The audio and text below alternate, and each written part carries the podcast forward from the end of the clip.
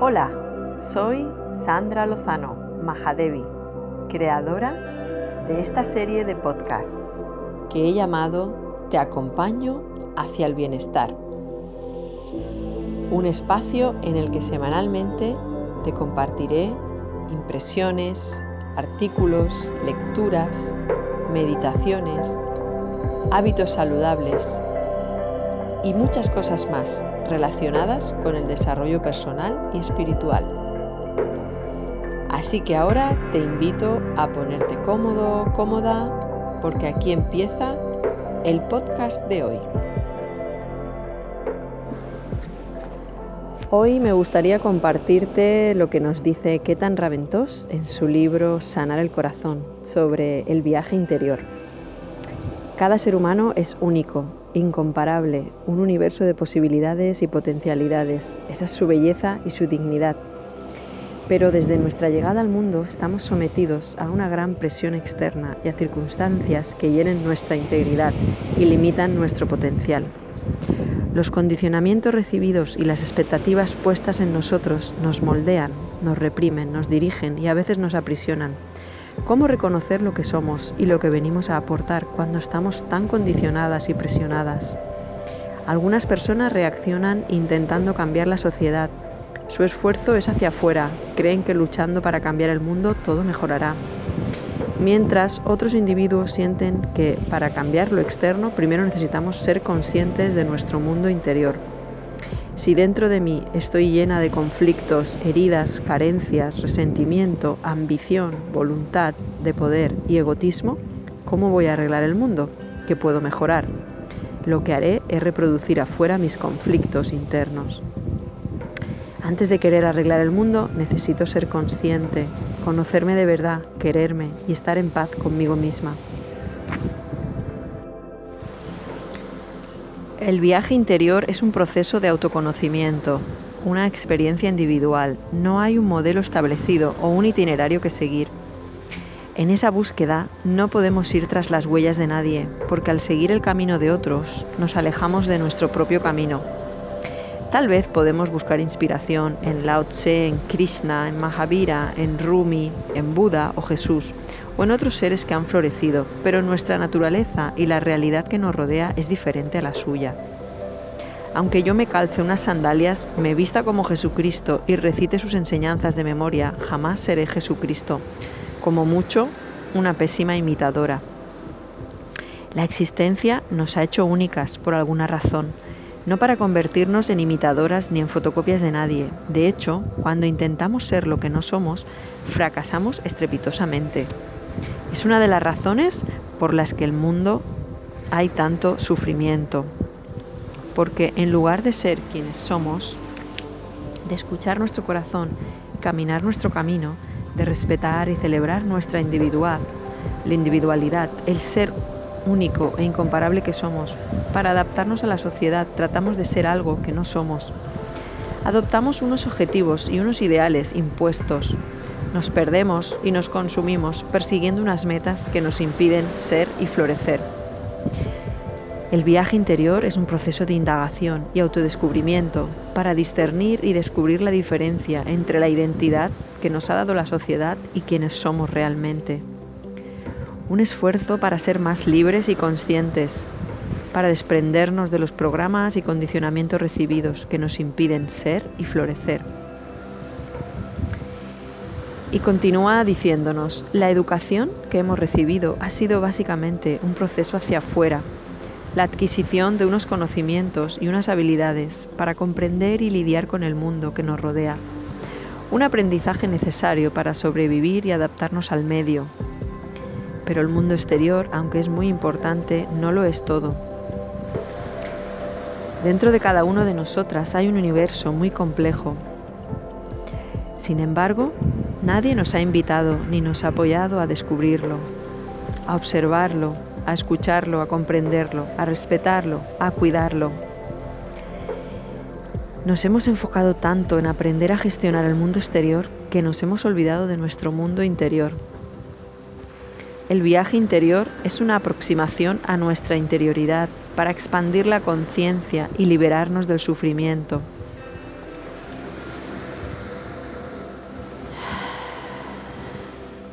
Tradicionalmente, quien quería iniciar un viaje interior renunciaba al mundo exterior y se retiraba a un monasterio, a una cueva, a la naturaleza, a algún lugar apartado de la vida mundana.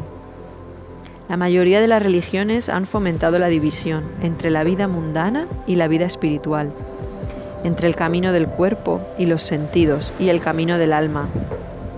Y nos han hecho creer que debemos elegir entre una vida convencional y una vida espiritual.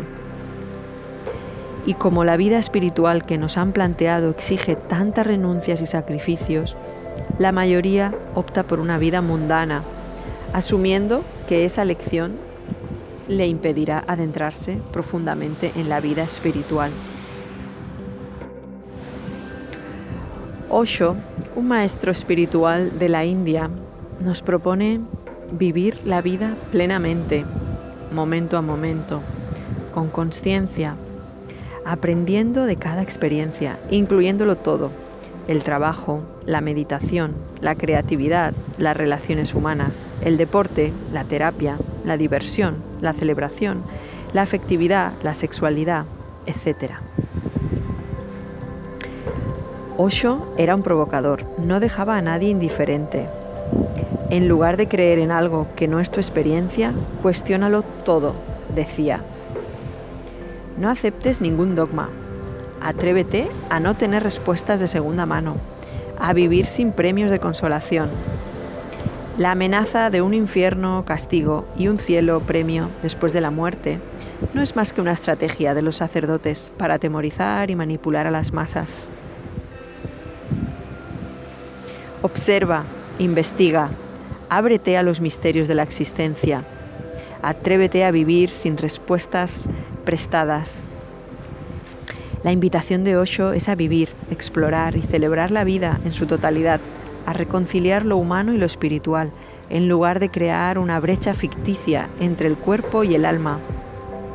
Su propuesta, sintetizada en la visión de Zorba el Buda, contempla a un ser humano capaz de vivir y disfrutar de todo lo humano: el arte, la ciencia, la música, la danza, las relaciones humanas, la amistad, la celebración, la sexualidad, la pasión, el amor, la aventura, etcétera. Las cualidades humanas encarnadas en el personaje literario Zorba, el griego, un ser humano alegre y despreocupado, que sabe celebrar cada momento y vivir con totalidad. Zorba es hermoso, entrañable, es el amigo, la amiga, el amante, el compañero de viaje, alguien con quien puedes compartir y celebrar la vida. A su lado nunca te faltará una buena comida, una copa de vino, una conversación sincera, unas risas, una canción, un amigo que te escuche y te comprende, unas lágrimas, un abrazo. Zorba es la aventura de vivir apasionadamente, disfrutar la vida y compartirla. Y Zorba tiene una dimensión espiritual por descubrir. Hay momentos que Zorba necesita parar, relajarse, respirar, contemplar, conectar con la naturaleza, meditar. Hay momentos para la amistad y la celebración, y hay momentos para el silencio, para el recogimiento, para la introspección, para conectar con la esencia divina. Zorba necesita explorar la dimensión espiritual que encarna Gotama el Buda. ¿Por qué hay que elegir entre lo uno y lo otro? ¿Por qué hay que crear una brecha entre Zorba y Buda? Entre lo humano y lo espiritual. ¿Por qué no podemos vivir ambas dimensiones simultáneamente? Si en lugar de hacer lo que se espera de ti, escuchas a tu corazón y te sales del camino establecido, muchos te juzgarán.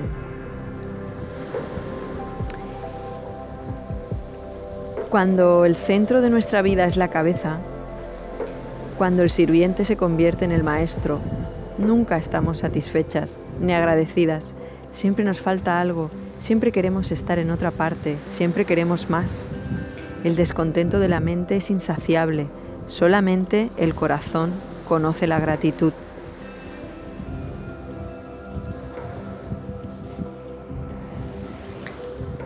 Para muchos buscadores, antes o después, el viaje interior nos lleva a salir de nuestro entorno para contemplar la realidad del mundo.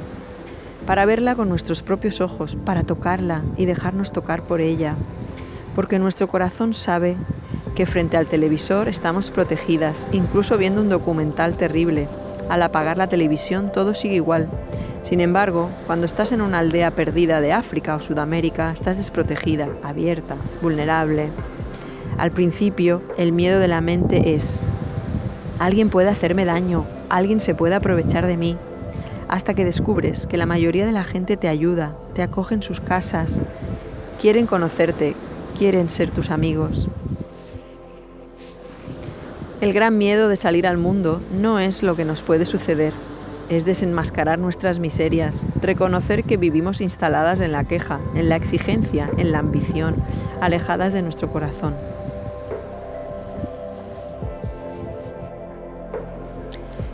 Creemos que controlamos la vida, pero la vida y el corazón son imprevisibles. No eres lo que piensas. A veces creemos que nuestro mundo interior lo conforman nuestros pensamientos, pero nuestros pensamientos son solamente la parte externa de nuestro mundo interior. De hecho, los pensamientos son observables, como los objetos. Al igual que puedes observar un objeto, puedes observar un pensamiento. La diferencia es que un objeto puede ser observado por otros seres, mientras que el pensamiento es más privado, solamente lo puedes observar tú. Esa cercanía y, y privacidad genera una identificación, la sensación de que yo soy mis pensamientos y un diálogo interno que refuerza esa convicción.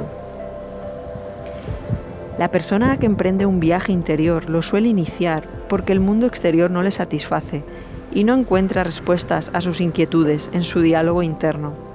De hecho, a menudo lo que causa más sufrimiento no son unos hechos concretos, sino el diálogo interno. Mientras creemos que cambiando la realidad externa tendremos bienestar interno, no nos planteamos un viaje inter- interior. ¿Para qué? Si la solución es cambiar de pareja, de trabajo, de coche, de ideología, de amigos, o conseguir más dinero, conocimientos, poder, respetabilidad, no es necesario abordar nuestro universo interior. El problema surge cuando nos damos cuenta de que cambiando lo exterior no cambia nuestro malestar interior. Cuando descubrimos que cambiar de pareja, de trabajo o tener más ingresos no cambia nuestra realidad interna. Cuando incluso hemos cambiado nuestra forma de pensar, pero el malestar interior persiste. ¿Qué puedes hacer cuando ni cambiando tu forma de pensar estás en paz?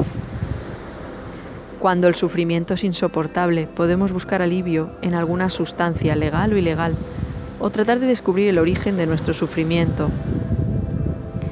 Descubrir el origen del sufrimiento es la motivación del viaje interior. ¿Por dónde empezar?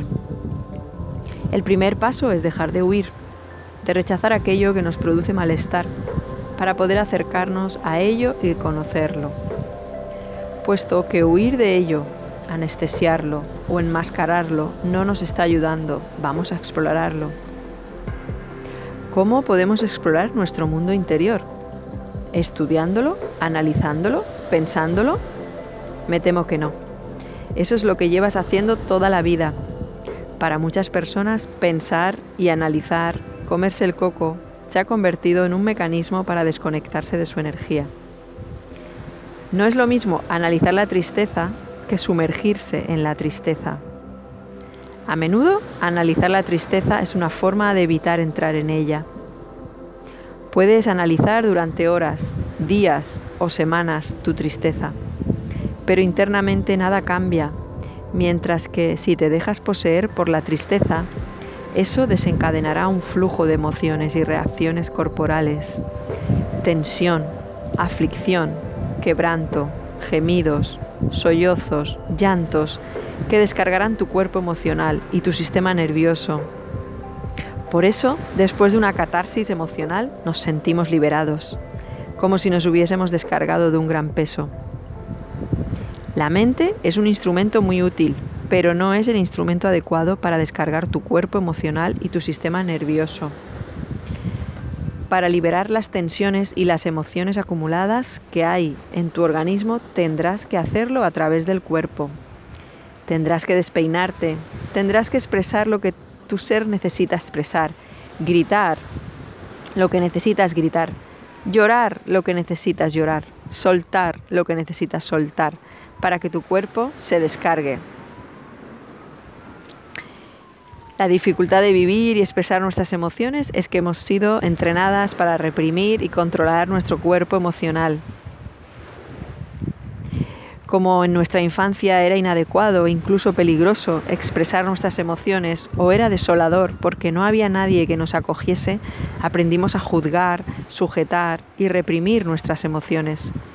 Y a lo largo de la vida hemos acumulado tanto dolor y malestar que nos da miedo abrir las compuertas. ¿Qué pasaría si todo lo que nos hemos guardado dentro saliese a la luz? No lo sabemos. Nos da miedo abrir las compuertas y perder el control, que nuestra imagen y nuestra vida se desmorone. Si en lugar de disfrazarnos cada mañana para soportar una vida que no nos gusta, empezamos a escucharnos y ser auténticas, tal vez dejaríamos de hacer muchas cosas. En cierto modo, el viaje interior es un desaprendizaje, un proceso para conocernos y liberarnos de los mecanismos de represión que hemos adquirido en la sociedad, para recuperar nuestro estado natural. Desprendernos de corsés, máscaras, disfraces, corazas, cadenas, prejuicios, tabús, doctrinas, ideologías, etcétera, que nos impiden ser auténticas. Si buscabas un viajecito tranquilo, bien organizado y sin sobresaltos, este no es esa clase de viaje. Es una aventura impredecible, salvaje, visceral, una experiencia que sacudirá todo tu ser y podrá toda tu vi- pondrá toda tu vida patas arriba. Si creías que con unas posturas de yoga, un poco de incienso y una música espiritual de fondo ibas a encontrar la paz interior, no sabes dónde te estás metiendo. Este peregrinaje es para almas aventureras, no es una elucubración intelectual, no puede serlo. Si quieres aprender a nadar, si quieres deleitarte nadando en el mar, estudiar unas técnicas de natación no será suficiente. En algún momento tendrás que lanzarte al océano para poder tener tu propia experiencia. Algo parecido sucede con el viaje interior. ¿Cómo puedes explorar tu universo interior sin abrirte, sin entrar en él, sin sentirlo? No es posible. Al igual que para aprender a nadar hace falta estar dispuesta a mojarse. Para adentrarse en una misma hace falta estar dispuesta a sentir tus entrañas. Lanzarse al mar es un riesgo. Pueden pasar muchas cosas y a pesar de ello, algunas personas sentimos una atracción irresistible cuando nos acercamos a la orilla. Lo mismo sucede cuando nos asomamos a la profundidad del ser. Algunas, a pesar del temor, sentimos una atracción irresistible, mientras que para otras el simple hecho de asomarse es incómodo. ¿Y qué decir de zambullirse en las profundidades? Sentir que ha llegado el momento de adentrarte en tu interior puede ser desconcertante, sobre todo cuando a nadie de tu entorno le está sucediendo lo mismo, cuando a tu alrededor nadie se cuestiona su vida, porque están muy ocupadas haciendo cosas importantes, solucionando problemas y labrándose un futuro, luchando por unos objetivos. Mientras tú estás cansada de perseguir zanahorias y necesitas parar, sentir, respirar, escuchar a tu corazón. Si confiesas abiertamente, mi anhelo es encontrarme, escucharme, sanar mi corazón, estar en paz y descubrir el verdadero sentido de mi vida. Estás en el lugar ap- apropiado.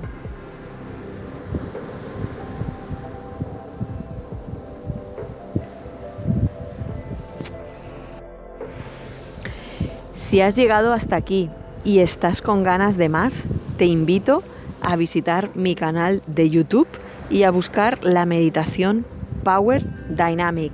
Es una técnica de meditación activa que te ayudará a despeinarte, a desmelenarte, a soltar todo eso que ya no quieres, hacer espacio en tu cuerpo y en tu corazón.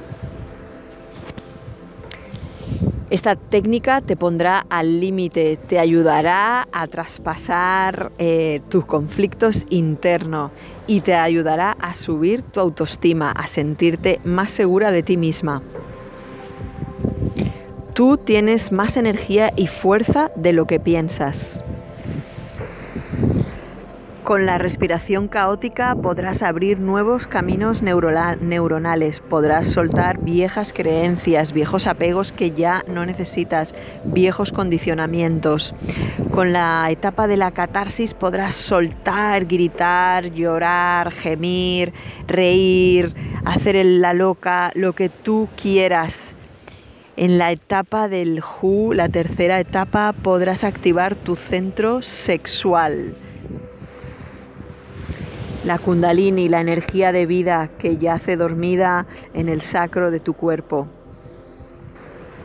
Y con la etapa del silencio, simplemente sé testigo de lo que sucede, tanto por dentro como por fuera. Simplemente quédate ahí, respirando, sintiendo, dándote cuenta.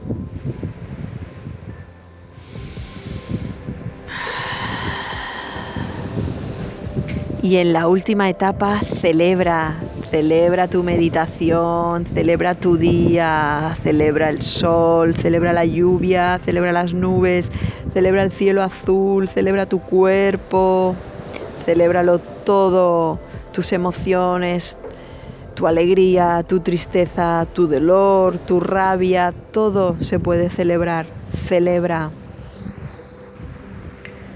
Te invito a que practiques esta técnica de meditación durante varios días y me cuentes los resultados.